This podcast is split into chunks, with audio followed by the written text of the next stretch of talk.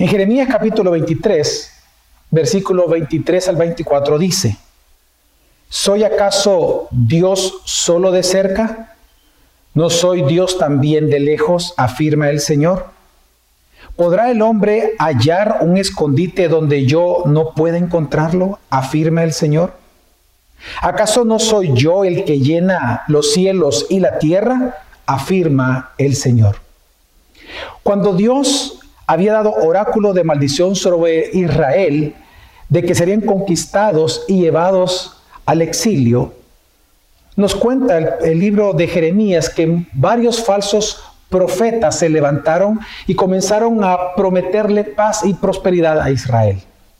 Dios lo que hace en ese instante es que Él comienza a maldecir a estos falsos maestros y les reprende, porque en lugar de predicar arrepentimiento, lo que comienzan a predicar es prosperidad. Pero también les reprende porque ellos hacían esto pensando de que Dios no los miraba en lo secreto.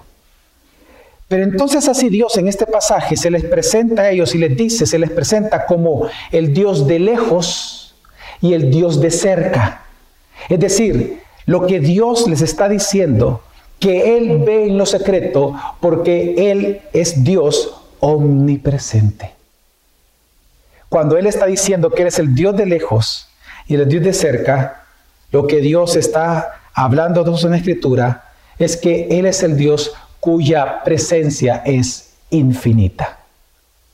Hoy nos encontramos en la serie Incomparable.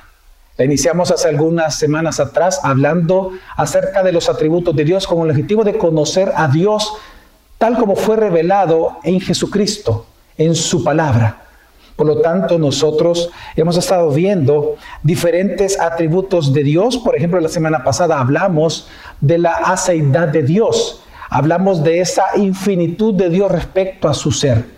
Comenzamos hablando de que la infinitud de Dios significa de que Dios no tiene ningún tipo de límites, de que todos sus atributos son ilimitados y por lo tanto Él es el ser supremo, pero también Él es el ser perfecto porque no tiene ningún límite. Dios no tiene ningún potencial para ser desarrollado. Dios ya es pleno porque Él no tiene ningún límite en ninguno de sus atributos.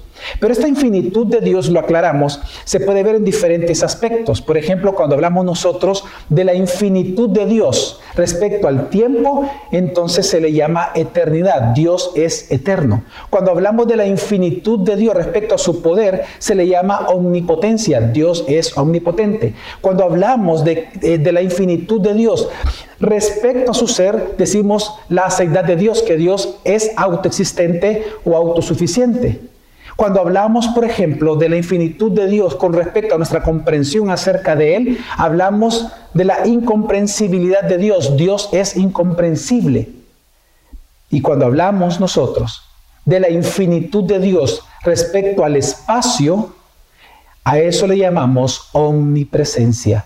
Dios es omnipresente. La presencia de Dios, hermanos, es infinita. Eso significa de que Dios, al no tener cuerpo, Él no está limitado por el espacio. Hace algunas semanas hablamos de que Dios es espíritu y explicamos de que Él no tiene cuerpos. Por lo tanto, porque Él no tiene cuerpos, Él no tiene partes y Él no tiene cuerpo, Él no está limitado ni por el tiempo ni por el espacio. Él siempre está, su presencia siempre está en todo tiempo y en todo lugar. No es así con nosotros. Nosotros los seres humanos somos seres dimensionales. Tenemos peso, tenemos altura, ocupamos un espacio físico. De hecho, por ser seres espaciales, nosotros vivimos dentro de un tiempo y dentro de un espacio, de un lugar. Eso nos limita a nosotros, por ejemplo, a que no tenemos el poder de estar en dos lugares al mismo tiempo. Una de las cosas que más dolor ha causado hoy en día con respecto al COVID-19, esta pandemia, es que las personas, varios de los que han perdido a sus seres amados, cuánto hubieran querido poder estar en dos lugares al mismo tiempo. Por un lado, estar con su familia en la casa, pero por otro lado también estar a la par del ser amado que estaba muriendo en ese momento. Y una de las cosas que más ha causado dolor es eso. El no poder estar con los seres amados cuando estaban agonizando en el hospital. Y si es que estuvieron en el hospital. Los seres humanos estamos limitados al tiempo y al espacio. Pero Dios no. Dios es infinito en su presencia.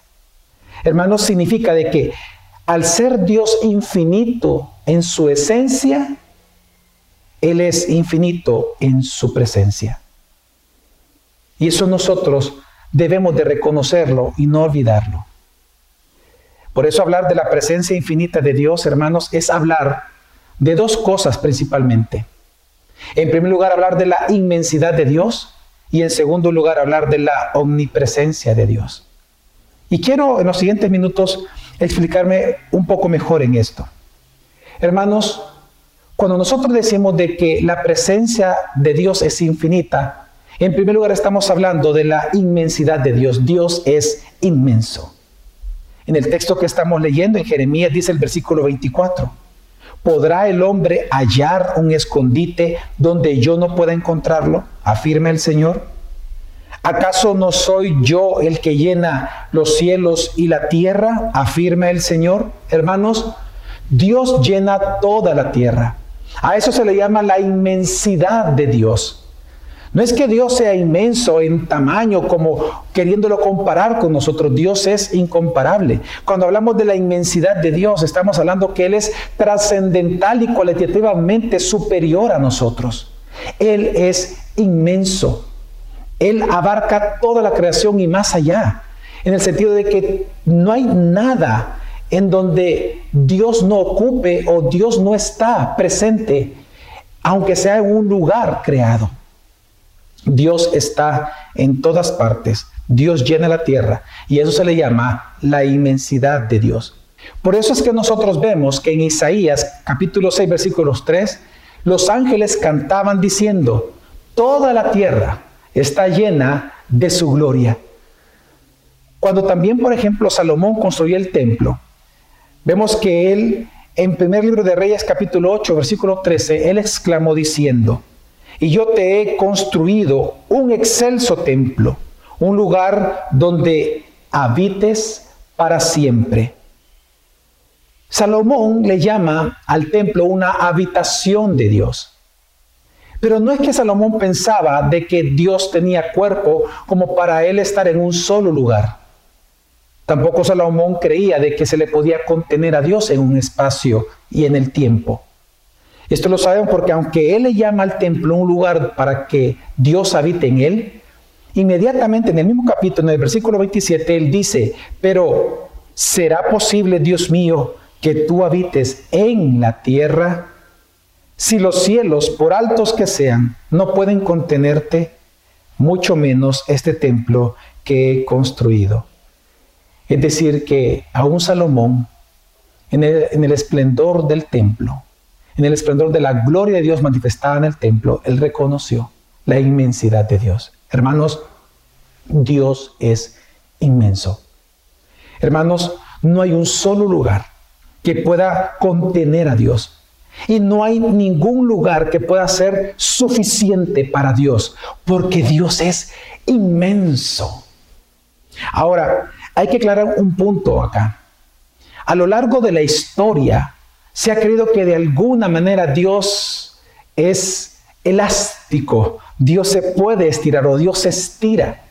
Nosotros hemos visto en películas de niños cómo el estirarse, muchas veces es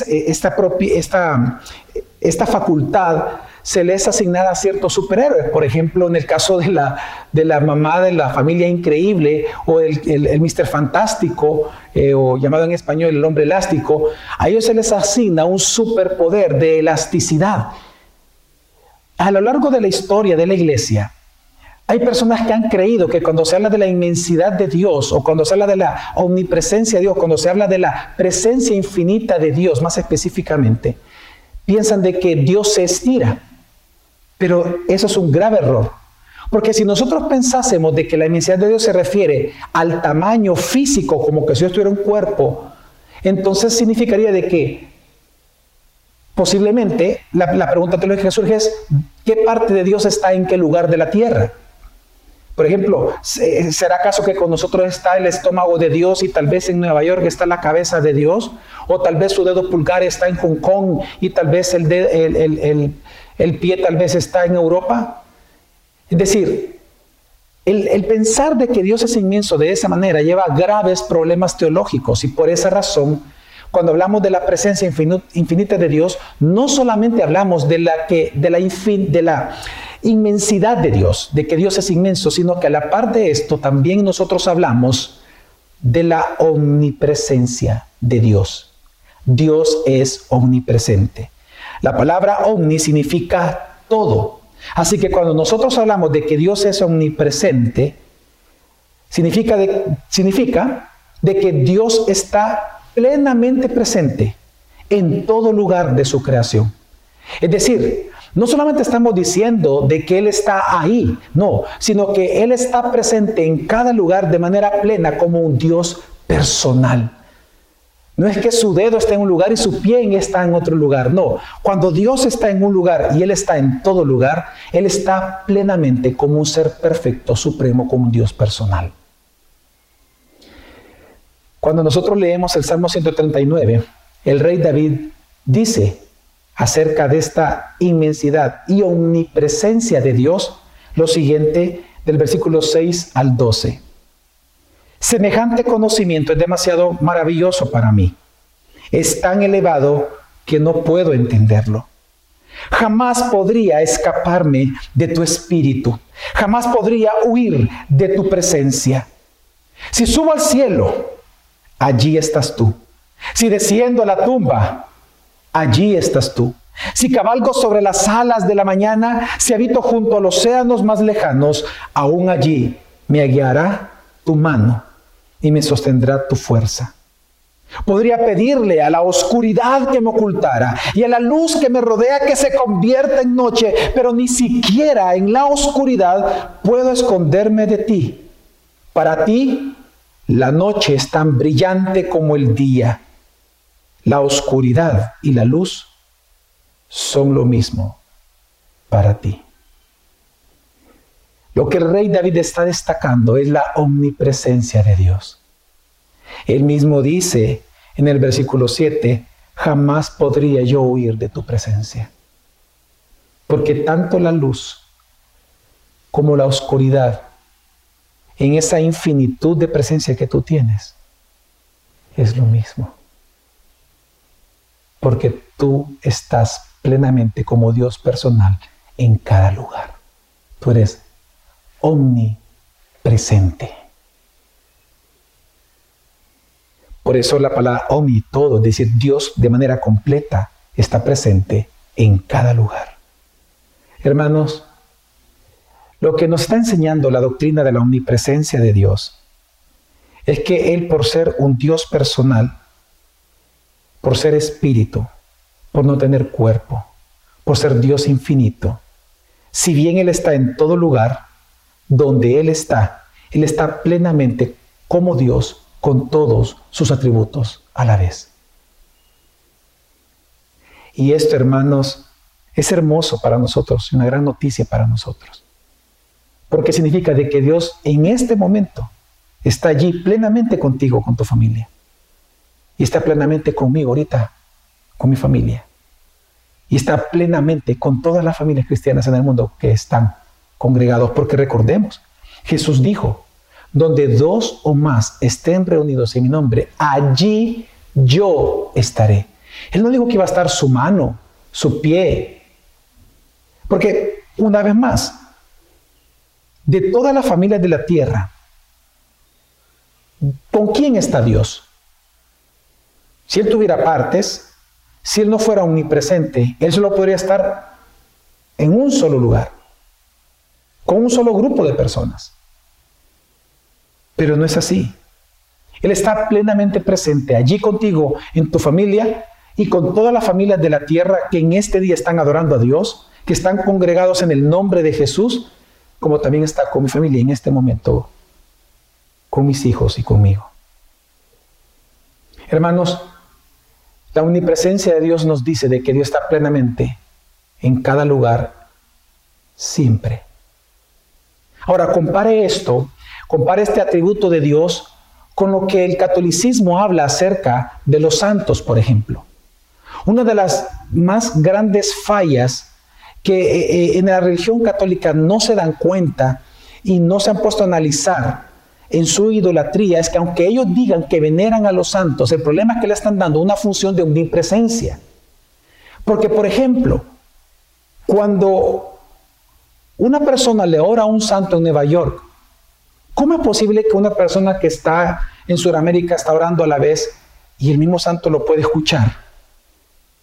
Cuando alguien dice que la Virgen se le aparece en Nueva York y otro dice que se le aparece en Sudamérica, ¿acaso no es asignarle omnipresencia a seres que fueron creados y que hoy están muertos? Tenemos que nosotros comprender, hermanos, que este atributo muchas veces se le otorga a los santos o a las manifestaciones de lo que ellos llaman la Virgen. Hermanos, ellos no son omnipresentes. Muchos de estos hombres, probablemente, no lo sabemos, probablemente sí fueron cristianos verdaderos y la gente piensa que se le puede orar a ellos. Entendemos que María, la madre de Jesús, está en la presencia de Dios. Pero solo uno es omnipresente. Dios. El Dios triuno. Así que, hermanos, Dios es espíritu, lo vimos la semana antepasada. Dios es espíritu. Eso significa de que no solamente Él no tiene cuerpo físico, sino que Él es un ser personal. Él es un ser sin partes. Él es Dios simple. Esto significa, por lo tanto, todo esto en conjunto, de que todo el ser de Dios está presente en cada lugar siempre, y a eso nosotros le llamamos la omnipresencia de Dios. Pero esto es una gran noticia para nosotros. El que Dios sea omnipresente significa de que Dios atiende a cada cristiano en sus luchas de manera personal y es parte de sus alegrías tan perfectamente como que si fuéramos la única persona en todo el mundo. Por eso me impresiona lo que dice el versículo 23 de Jeremías 23, cuando dice: ¿Soy acaso Dios solo de cerca? ¿No soy Dios también de lejos? Afirma el Señor. Dios no solamente Dios de lejos, Dios es un Dios de cerca, personal. Y porque Él es omnipresente, significa que Él puede ver tu dolor y atender tus necesidades como misericordioso Dios que Él es, personalmente, como que si tú fueras Él, la única persona en todo el mundo. Hermanos, Dios es omnipresente. Un atributo que brilla en muchas maneras, y lo vemos en toda la Biblia, pero si hay un punto en el cual con mucho más resplandor brilló la omnipresencia de Dios, fue en la encarnación de Dios con nosotros. Dios asumió un cuerpo en el tiempo y en el espacio, el Hijo específicamente. El Hijo se hizo carne y habitó entre nosotros para darnos la gracia y la verdad de Dios, para salvación nuestra. Por eso es que en la Biblia a Él se le llama Dios Emmanuel, es decir, Dios con nosotros. Hermanos, ¿acaso realmente podría haber una manifestación más íntima de la presencia de Dios que el Hijo de Dios habitando en nosotros? La mayor manifestación de la omnipresencia de Dios y del amor de Dios omnipresente es la encarnación del Hijo. Una vez Él murió y resucitó al tercer día, Él regresa al trono, pero Él prometió y nos envió al otro Consolador, su Santo Espíritu. Y resulta que ahora la presencia de Dios no solamente estuvo en medio nuestro, sino que ahora está en nosotros, por medio del Espíritu mismo de Dios. Ahora somos templo del Espíritu Santo. Dios es omnipresente. Ahora, la omnipresencia de Dios tiene grandes aplicaciones para nosotros, para la Iglesia de Jesucristo, para nuestra vida de fe y para nuestra vida de adoración. Y quiero hablarte de algunas de ellas. Entre las muchas, quiero mencionarte de tres específicamente. La primera de ellas es que la omnipresencia de Dios es el miedo del pecador. Dice Proverbios 15:3, los ojos del Señor están en todo lugar, vigilando a los buenos y a los malos. La Biblia nos está enseñando con este lenguaje antropomórfico, como que si Dios tuviera ojos físicos, es un lenguaje antropomórfico, está hablando de la omnipresencia de Dios y está hablando de este cuidado sabio de Dios sobre su creación. Dice la Escritura de que Dios observa cada momento, cada evento, cada acto de todos nosotros los seres humanos y por lo tanto nos hace responsables de cada una de nuestras decisiones y de cada una de nuestras acciones. Dice la Biblia que Él está vigilando tanto a los buenos como a los malos. Por un lado, esa es una gran mala noticia para los pecadores, porque no hay peor noticia para un ladrón que le digan que todo el tiempo alguien lo está viendo. Así que la omnipresencia de Dios es la peor noticia para el pecador, porque Dios sí ve, no solamente ve lo que ellos hacen, sino que Dios tiene la capacidad de ver aún los pensamientos del ser humano. Pero a la vez, la omnipresencia de Dios se vuelve una buena noticia, porque si Dios ve, significa de que Él está allí. Y si Él está allí, significa que Él está plenamente. Y si Él está allí contigo plenamente, significa de que así como Él es Dios omnipresente, y así como Él es Dios justo, también Él es Dios perdonador, el Dios redentor, el Dios de toda misericordia, el Dios de gracia, el Dios de toda bondad. Por lo tanto, hoy puede ser el día de tu salvación. Si en este momento tú te arrepientes como pecador delante del Señor, confiesas tus pecados a Él creyendo de que lo que Él hizo en la cruz fue suficiente para pagar tus pecados y tú crees en esa obra expiatoria de Cristo, entonces, si Dios quiere, tú puedes no solamente recibir el regalo de la vida eterna, sino que por ello tener comunión eterna íntimamente con el Dios soberano, al cual por muchos años ofendiste, pero que ahora sería tu Dios salvador, redentor y tu amigo. La omnipresencia de Dios es una mala noticia al que persiste en pecar, pero es una buena noticia al que confiesa su pecado delante de Dios. Platica hoy con Dios. Pídele perdón por tus pecados, allí donde tú estás. Puede ser que estés en El Salvador, puede ser que estés en América, puede ser que estés en Europa. Hoy puede ser el día de tu salvación, si confiesas a Dios, tu Salvador, tus pecados, y crees que Él es Dios redentor, tu Redentor.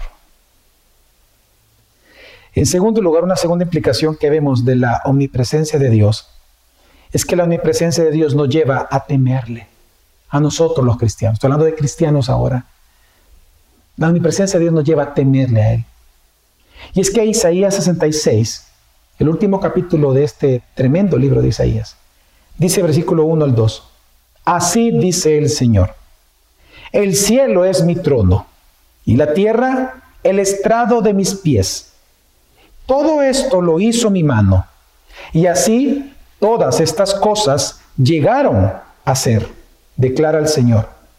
Pero a este yo miraré, al que es humilde y contrito de espíritu, y que tiembla ante mi palabra. Hermanos, Dios afirma de que por su omnipresencia, todo el tiempo nosotros habitamos delante de su rostro. No importa dónde nosotros estemos físicamente, no importa dónde nosotros vivamos en el tiempo y en el espacio.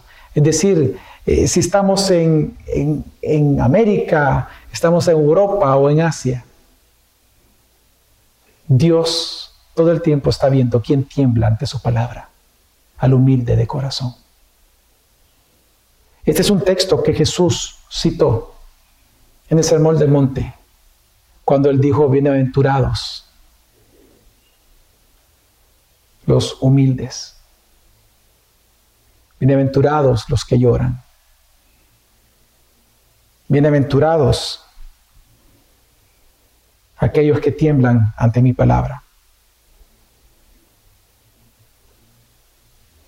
Hermanos, Dios afirma que en todo el tiempo nosotros habitamos delante de su presencia. Por eso nosotros temamos. Temamos. Y en tercer lugar, la omnipresencia de Dios nos lleva a confiar en Él y a no tener miedo.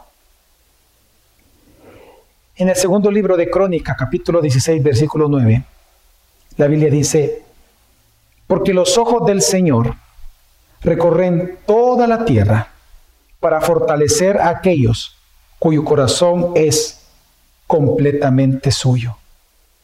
La omnipresencia de Dios nos asegura a nosotros los cristianos que Dios está cerca del quebrantado y del afligido. Dios es nuestro Padre. Y porque Él es un Padre omnipresente, Él está con nosotros en nuestros tiempos de quebranto y de dolor. Esta semana recibí una noticia que me entristeció mucho de una persona que como familia nosotros amamos, que su cáncer, que ya por algunos años no se había visto, no se había observado que había regresado, resulta que hoy regresó. Eso entristeció mi corazón y también el corazón de los familiares directos de esta persona. Una de las cosas que más consuelo trae a nuestro corazón es entender de que Dios está cercano a nosotros. Y tú nunca vayas a dudar de eso, porque Dios es omnipresente. Él está con nosotros todo el tiempo. Jesús lo dijo: yo estaré con vosotros todos los días, hasta el fin del mundo. ¿Cómo Dios, cómo Jesús puede cumplir esa promesa? Porque Él es Dios omnipresente. Y aquí mismo está diciendo la Escritura que Él está cerca del quebrantado y del afligido, porque Él recorre toda la tierra para fortalecer a aquellos cuyo corazón es completamente suyo. Hermanos, hermanos míos y hermanas mías, no dudes del amor de Dios. Estás enfermo, confía, Él está contigo. Tu corazón está quebrantado, confía, Él está contigo y quiere consolarte. Hoy en día, posiblemente algunos tienen familiares enfermos con COVID. ¿Dónde está Dios? Dios está allí con ellos, observando, dice, para fortalecer